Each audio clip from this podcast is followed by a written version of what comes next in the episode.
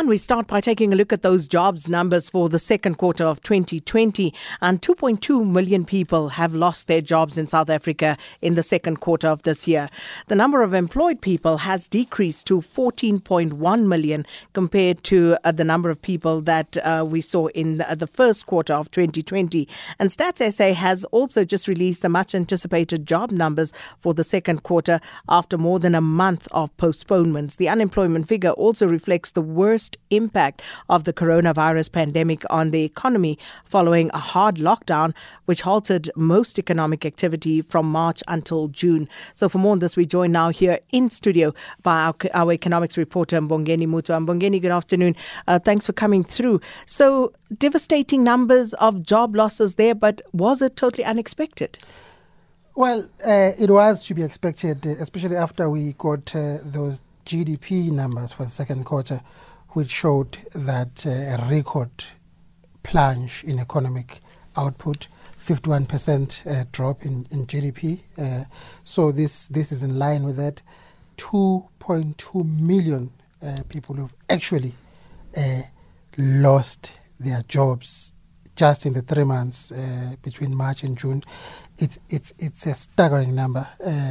it just makes you shudder really to think about uh, what's going to happen in the coming months with regards to poverty and the struggles that people are already experiencing out there. It's it's really it's very bad.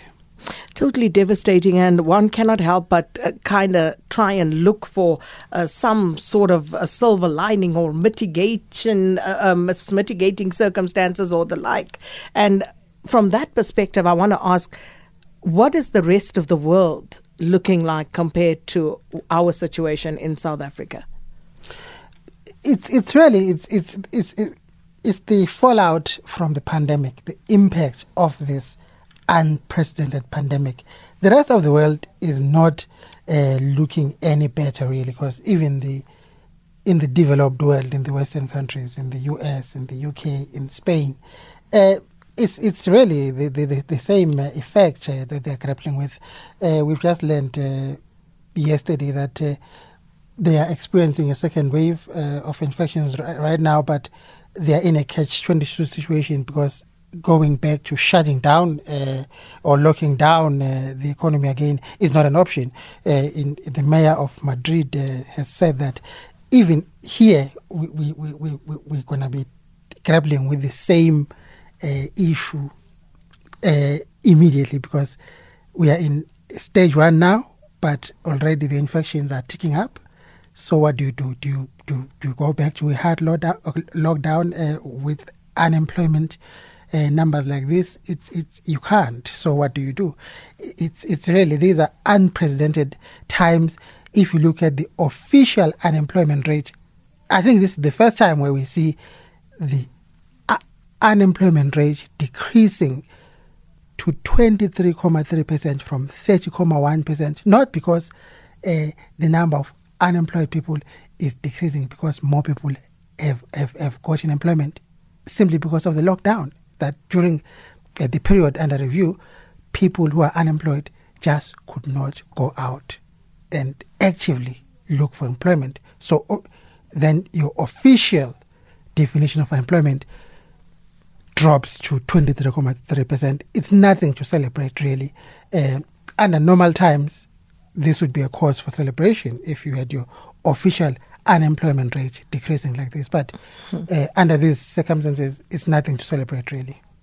So, looking at those 2.2 million jobs, um, those people who have uh, literally lost their jobs, what are the prospects of people regaining those jobs within the short to medium term? Again, it comes back uh, to the to, to, to the to, to the pandemic. Even now, under stage one lockdown, stage one lockdown was supposed to free up the economy, have all the sectors of the economy reopen, uh, people being able to go back to work and so on. But up until now, we're not, we're not seeing a lot of evidence of that. That um, you know, uh, different sectors of the economy are picking up. Hotels that have been closed are, are, are back up again, are open, and, and, and there's activity. If if you look anecdotally, I mean, if you just look around when you're driving around, our streets, even here in Joburg, they are still very quiet. Uh, these are not normal times. So the prospects for, for, for these 2 million people who have lost their jobs are, are not looking great until something happens with regards to the pandemic. So, obviously government is going to have to do something to absorb um, these numbers because now you have more people joining the ranks of the unemployed what do we do? Where does government get the money to do uh, uh, that, to actually take care of the unemployed masses? It comes down to, to the options. For instance, uh, I mean, uh, government has been uh, working at NEDLAC with the social partners, business and labor, on an economic recovery plan.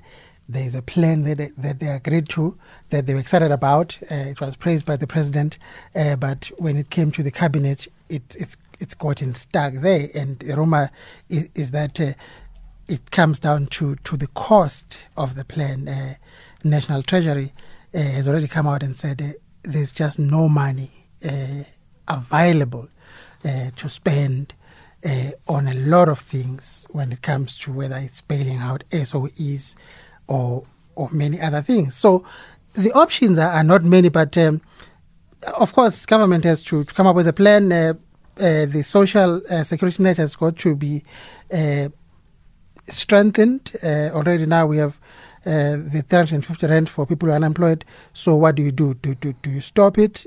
Uh, maybe under these conditions, it can't be stopped.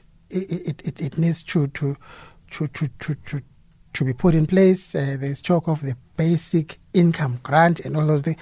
But again, it comes down to where are you go- going to find the money for that? And, and, and it's government that has to, to answer that question. Mm. And with more people losing their jobs, obviously, it means that tax base from which you derive uh, some of the money that you use uh, for all of the social expenditure is eroded even further. So, again, we've gone to the Bretton Woods institutions, you know, taking out loans and other institutions like the BRICS Bank how are we going to finance all of that uh, given our current situation, an economic situation that was already bleak before the pandemic and now just seems totally untenable? Yes, uh, a lot of uh, the the answers to the questions you're raising, uh, we should start to get the answers from uh, the upcoming month when the finance minister uh, has to table the mini budget, the medium term budget in parliament. So that that's that's going to give us a, a, glimpse of where government's thinking, national treasury's thinking, really is at when it comes to all those questions.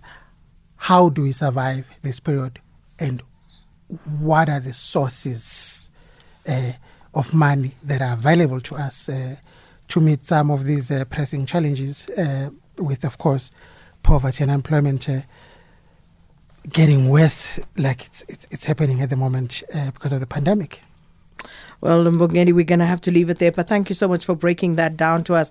The cold, hard reality of where we are right now with regard to the jobs numbers 2.2 million people. It's a big number. It's not a small number at all.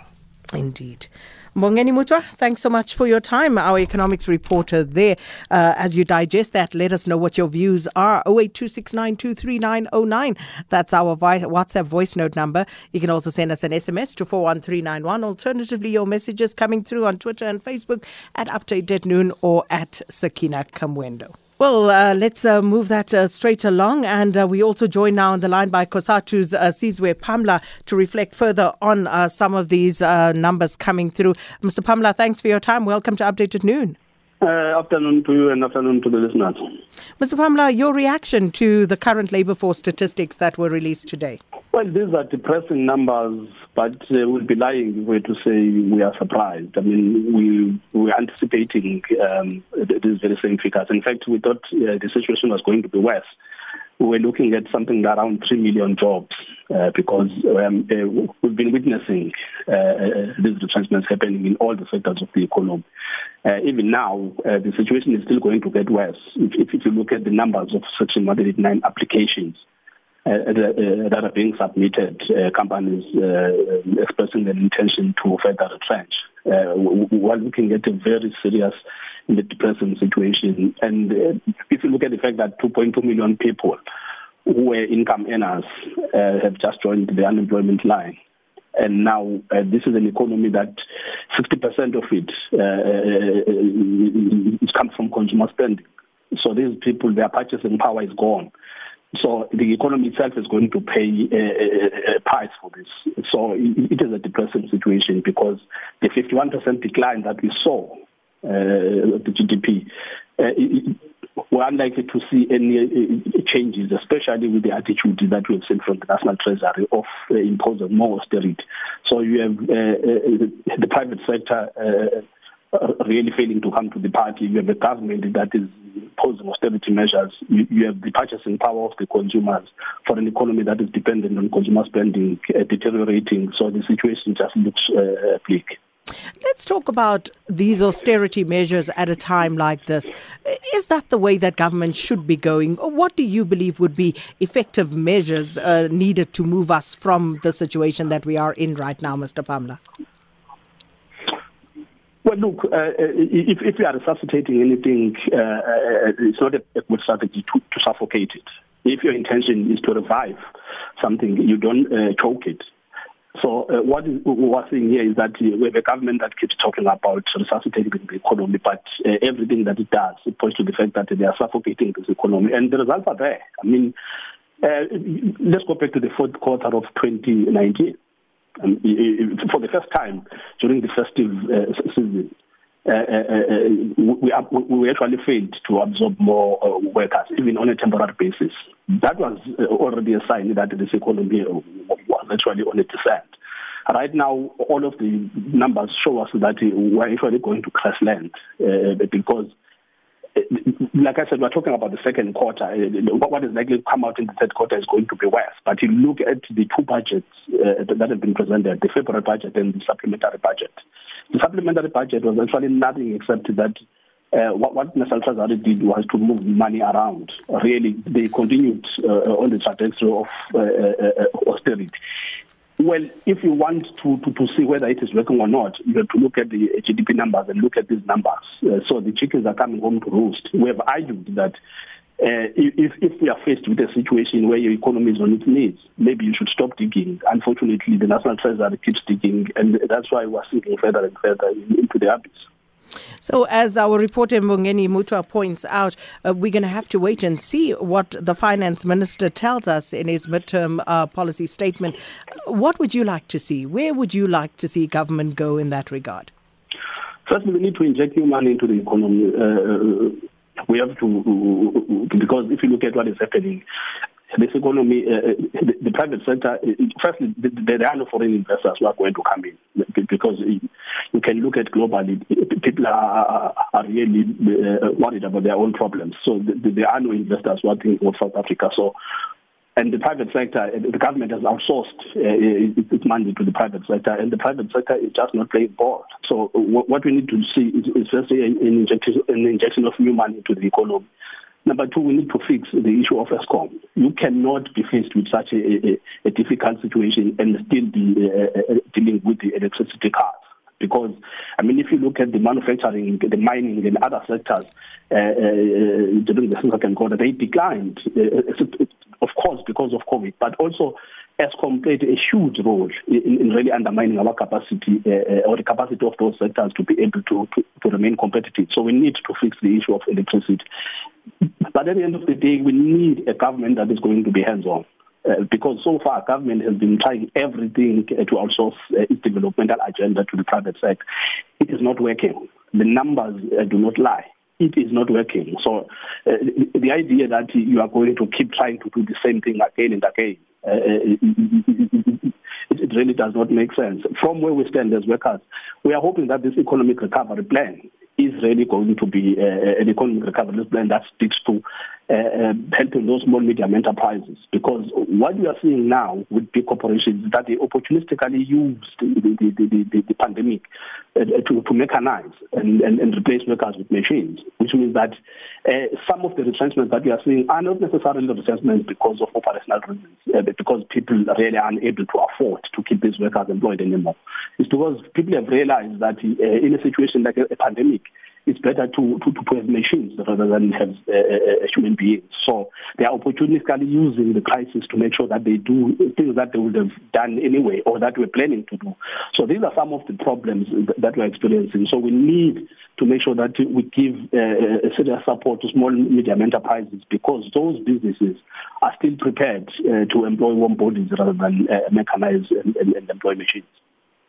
And uh, speaking of uh, perhaps opportunistic um, employee uh, uh, uh retrenchment of employees by companies during this pandemic, uh, what about the SOEs and, and the state that they are in? given the role that they could play, which they unfortunately are not playing at the moment in terms of absorbing um, people for employment, we told that many of these SOEs are overstaffed.